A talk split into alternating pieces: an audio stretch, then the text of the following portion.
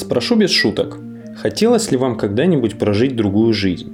Не в сером мире многоэтажных зданий, постоянной учебы и работы, а, например, в мире, созданном Толкином или во вселенной Звездных войн. Если ваш ответ «да», вы наверняка знакомы с таким термином, как ролевая игра. А если нет, добро пожаловать в удивительный мир смены ролей. Всем привет, с вами подкаст «Настолк» и его ведущий Евгений. Ролевые игры бывают разными. Кому-то нравится создавать сложные костюмы героев разных вселенных и играть на открытом воздухе. Ну, это называется LARP или Live Action Roleplaying. По-русски ролевые игры живого действия, ну или, если проще, то полевки. Кто-то предпочитает играть вживую, но в четырех стенах. Такие игры называются кабинетными. Многие, особенно родившиеся примерно эдак в двухтысячном году или около того, тратили свое время на форумных ролевых играх, либо на специализированных сайтах-форумах, либо в социальных сетях. Все это ролевые игры, отдельный жанр в индустрии развлечений. Ну, а настольные ролевые игры – это чуть более комплексная и структурированная вещь. В эту категорию относятся такие игры, как Mafia, Dungeons and Dragons, Fate и прочие известные игры. Главное отличие – это объемные по контенту правила, регулирующие почти все аспекты игры, в то время как полевки, кабинетки и форумки обычно используют небольшие заметки о бое и социальном взаимодействии. В чем феномен таких игр и почему это должно интересовать любого, кто пытается понять настольные игры? Дело в том, что основная идея настольных игр стала прообразом для большого количества игр и даже жанров. Без Dungeons and Dragons не существовало бы таких компьютерных эр пи джи, как Baldur's Gate и Divinity Original Sin, а еще Манчкина и крупных игровых и медиапроектов, таких как, например, The Legend of Vox Machina. Ну, давайте разбираться поподробнее.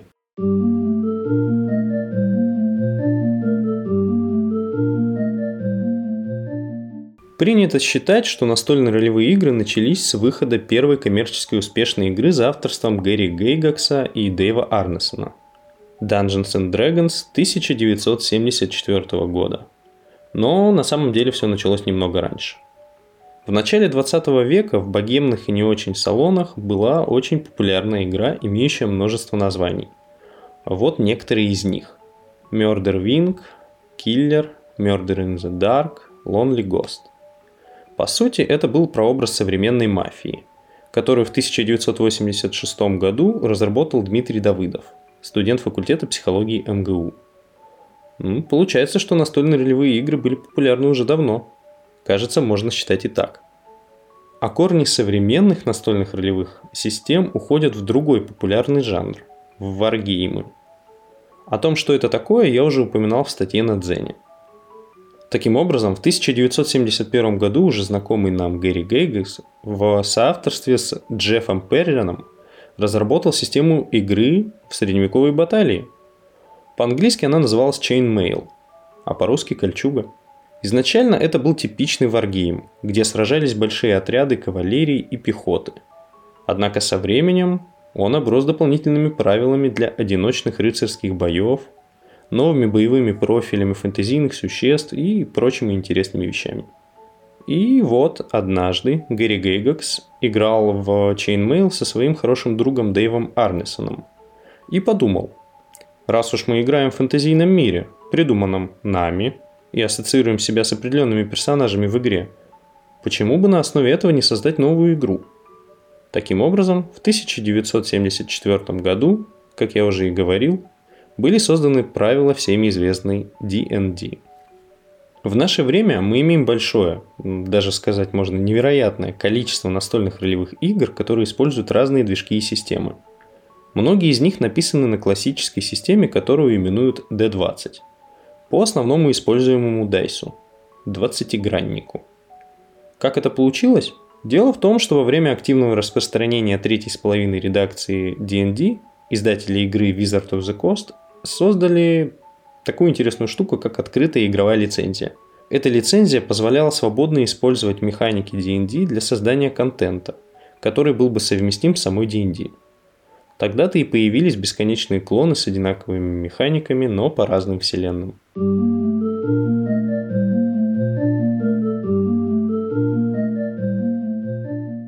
А сейчас я предлагаю подробнее рассмотреть самую главную составляющую любой настольной ролевой игры – так называемую ролевую систему.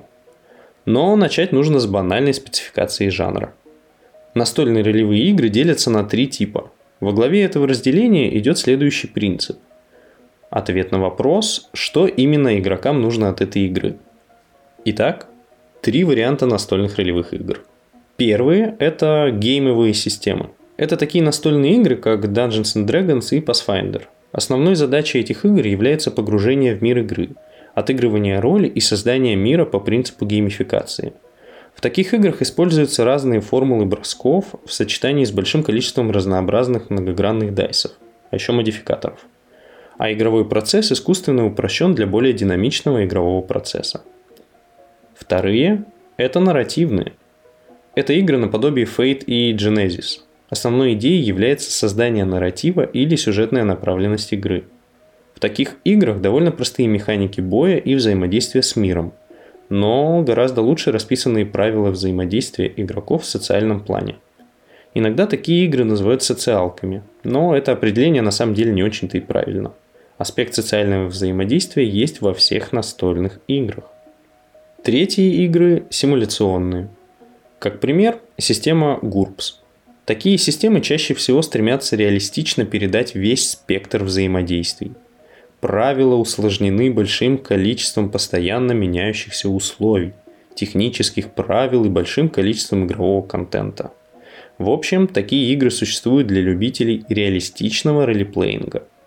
Несмотря на различия в геймплейной идее этих игр, они все стремятся к одному и тому же результату – хорошему и качественному игровому процессу.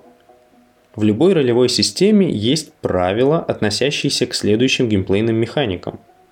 Как пример, можно привести такие системы, как боевую, систему развития, взаимодействия, крафта или экономики.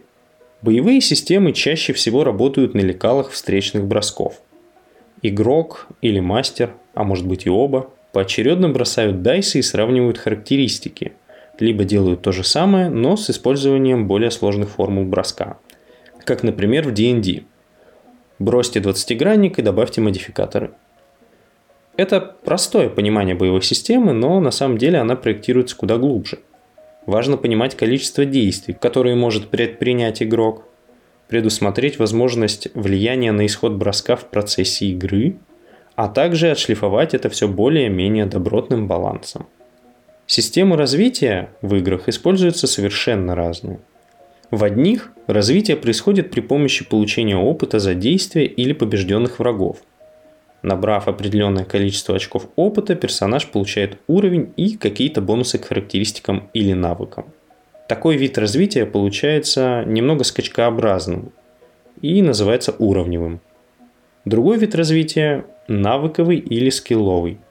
В такой системе игрок развивает свои параметры без глобального получения уровня. Получается немного более гладко. Если рассматривать взаимодействие с игровым миром, ну или между игроками, тут уж кто на что горазд. Количество уникальных правил и фишек в этой области исчисляется невероятно большим количеством. Самое главное, что обычно именно по этой части ролевой системы можно понять общую механику. Что нужно бросить и что сложить или умножить, чтобы действие случилось. Создание предметов, экономика и прочее еще более мутная с точки зрения геймдизайна вещь. Опять же, сколько систем, столько и вариантов реализации этой части правил. К слову, балансировать это крайне сложно. Поэтому не стоит удивляться, что именно экипировка и предметы чаще всего становятся интересом игроков, которые занимаются павер и метагеймингом. Это такие игроки, которые пользуются игровой и внеигровой информацией для создания гипер-суперсильного персонажа. Как частный пример, такой игрок может заранее посмотреть, что боссом на сессии будет дракон, и собрать экипировку с бонусным уроном по драконам.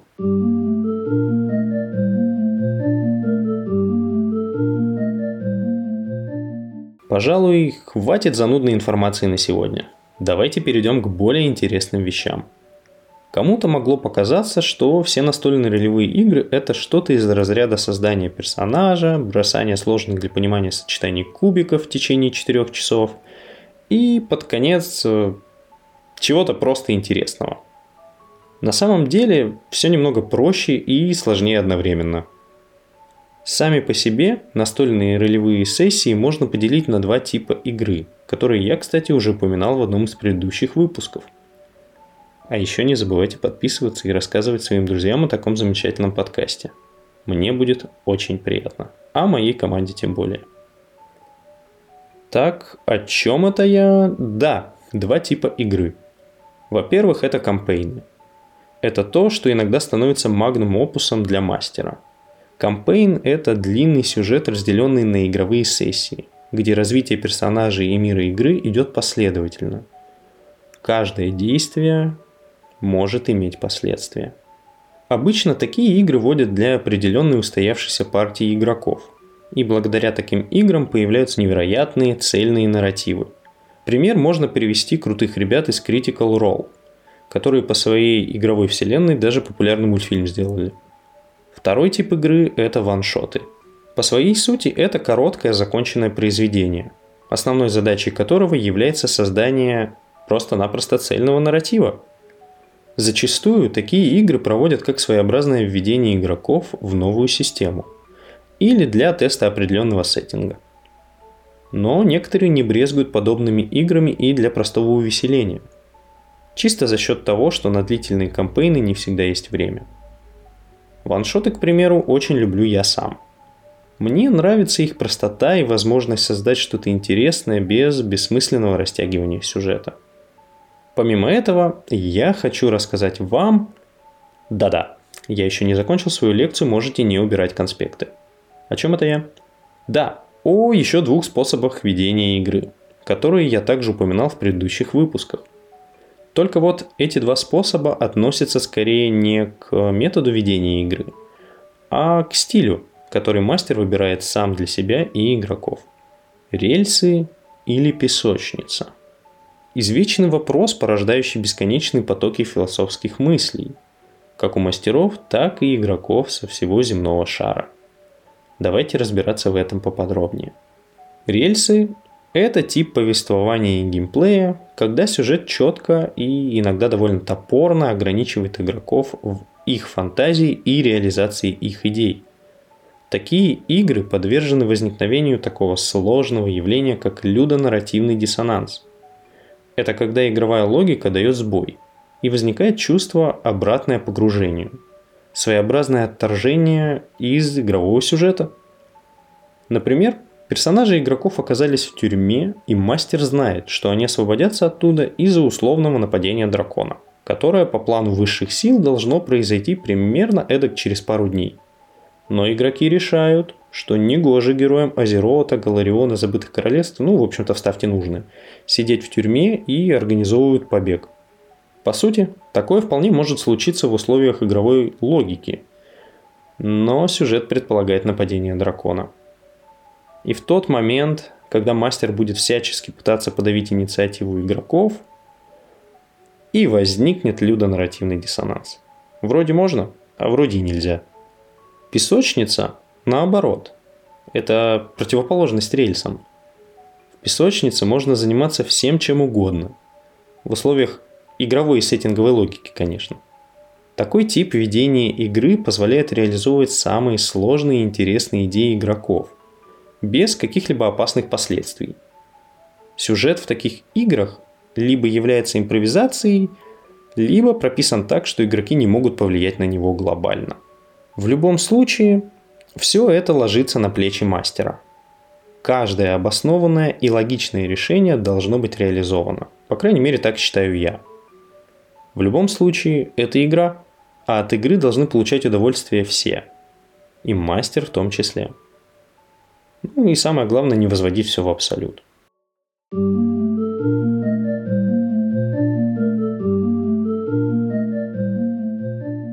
Ого! Это что, кончилась лекция? Вот это неожиданность. А теперь, без лишних слов, давайте посмотрим, какие ролевые игры популярны во всем мире и не только. С одной стороны, может показаться, что все играют только в Dungeons and Dragons. Такое впечатление создается из-за популярности или даже попсовости этой системы. Что является узнаваемым всеми атрибутом настольных ролевых игр? Двадцатигранный дайс, используемый в ди энд ди. Во что играют парнишки из сериала «Очень странные дела»? В ди энд ди. По какой системе сняли уже какой-то там по счету фильм?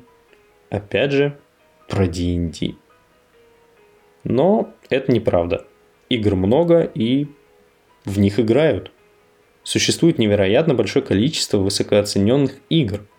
Так что давайте посмотрим, что же происходит в рейтинге настольных ролевых игр, например, на крупном сайте, посвященном настольным играм. Зарубежном BoardGameGeek. топ пять настольных ролевых игр. Первое место заслуженно занимает настольная ролевая игра по лавкрафтианским хоррорам. Call of Cthulhu, седьмая редакция. Ее основная система и механика – это процентарный дайс или ди сто. Второе место, впрочем, также заслуженно занимает все тот же Call of Cthulhu, но уже со второй по шестую редакции. Для справки и интереса, первая редакция этой игры обитает на тридцать шестом месте. На гордом третьем месте восседает Apocalypse World, созданный на движке Powered by the Apocalypse. Я играл по этой системе, скажу честно, впечатления смешанные.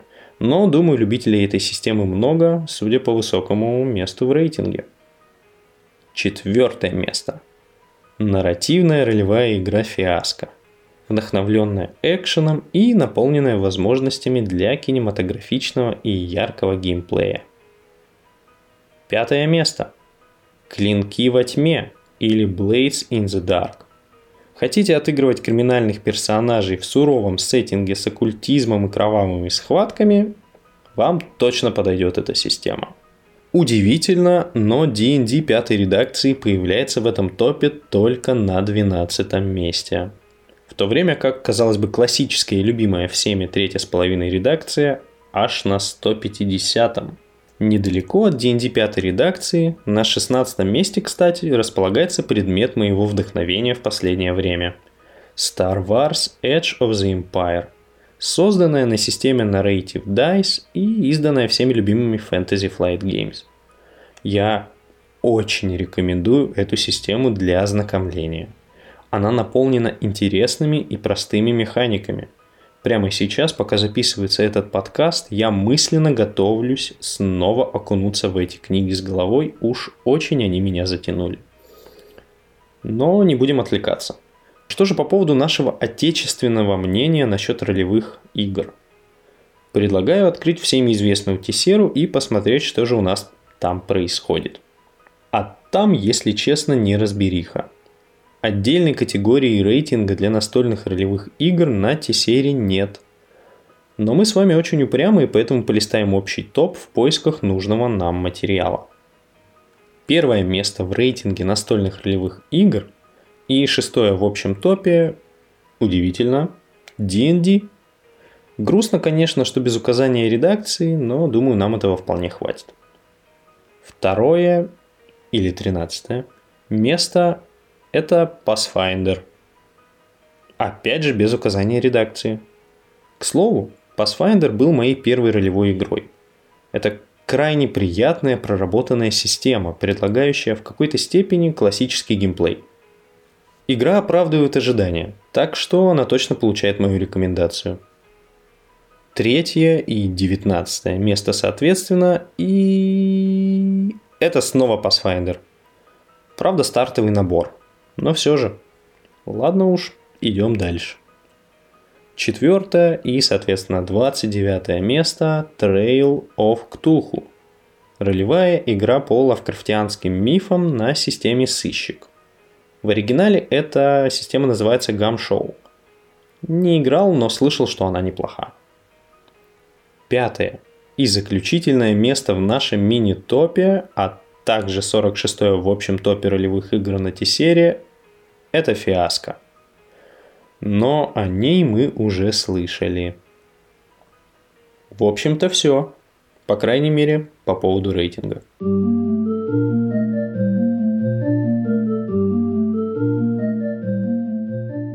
Самое время поговорить о том, почему это вообще популярно. отбросив банальную мысль о том, что в текущий момент настольные ролевые игры перестают быть элитарным хобби и фишкой только для своих, становясь продуктом массовой поп-культуры. Ну, в общем-то, если отбросить это все, остается на самом деле не так много идей. Хотя озвученный мною тезис вполне может восприниматься как ответ на поставленный вопрос. Настольные ролевые игры существуют как бы в несколько ином пространстве, если сравнивать их с обычными, привычными нам настольными играми. По своей сути, настольные ролевые игры – это создание коллективного нарратива, то есть сюжета. Возможность как бы ментально перенестись в другое время и место, реализовывать себя, то есть получать разного рода валидацию, потребность каждого человека в социуме. Мы удовлетворяем эту потребность по-разному. Кто-то в спорте, кто-то в учебе и работе, ну, а некоторые, впрочем, как я, в переживании чужого опыта посредством вживания в роль. В какой-то степени настольные ролевые игры являются возможностью побыть актером, но без заранее заданного сценария. Разве вы не воспользовались бы такой возможностью? Я бы непременно воспользовался, хотя и так успешно это делаю. Правда, в основном со стороны мастера of Puppets, ну, то бишь ведущего игры. К слову, ведение игры и подготовка к сессии вполне реализовывает потребность в творчестве, в его более обыденном понимании. Писать сценарии, сюжеты, целые миры – это тоже очень интересное занятие. А еще можно создавать реквизит для игр, это тоже очень интересно. Или красить миниатюрки. В общем-то, творчество хоть отбавляй в этом нашем хобби. Настольные ролевые игры, как мне кажется, популярны из-за того, что охватывают обширный пласт аудитории. Все мы нуждаемся в периодическом эскапизме, побеге от зачастую серой реальности. Хотя это не очень хорошо, но такой эскапизм не вредит никому, а лишь наполняет наши будни новыми положительными эмоциями.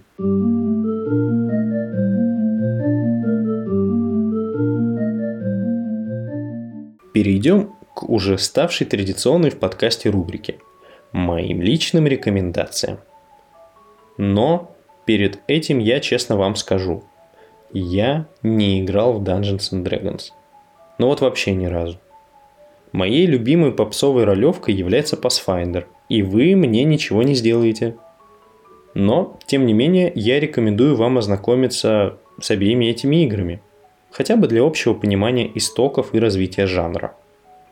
Вы можете запросто прикоснуться к артефактам прошлого в виде первых редакций, а можете просто пройти стартовое приключение, например, в отдельной коробочке для новичков пятой редакции ди энд ди. Самое главное тут – открыть для себя новый жанр, если вы до этого не пробовали ничего подобного. Если же вы уже знакомы с настольными ролевыми играми, то я готов поделиться с вами своими любимыми системами. Во-первых, это Fate – судьба-судьбинушка. Очень простая и податливая нарративная система для игры буквально во что угодно. Играется при помощи особых шестигранных дайсов, но их вполне можно заменить модифицированными обычными шестигранниками. Просто загуглите следующую фразу «How do you make Fate dice?» и, в общем-то, в интернете вам все покажут. Во-вторых, я не могу не посоветовать вам Edge of the Empire еще раз. Но не могу и все. Система очень простая, персонажи получаются разнородными, вселенная Звездных войн, что нам еще нужно? Разве что дайсы опять уникальные, но Google спасает и в этот раз. Просто поищите сайты, которые симулируют подобные броски. Такие есть, честно, я ими пользуюсь. В-третьих, кто бы мог подумать, но играйте в Мафию. Классная игра.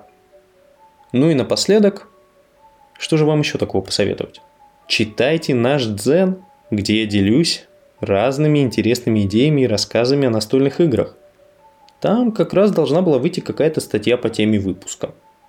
Посмотрите, если будет время. А на этом, наверное, пора заканчивать. Спасибо вам, что слушаете наш подкаст. Подписывайтесь на нас на Ютубе, в Дзене, в ВК и в приложениях для прослушивания подкастов. Ставьте лайки и рассказывайте о нас своим друзьям. Всем пока! Увидимся в следующих выпусках.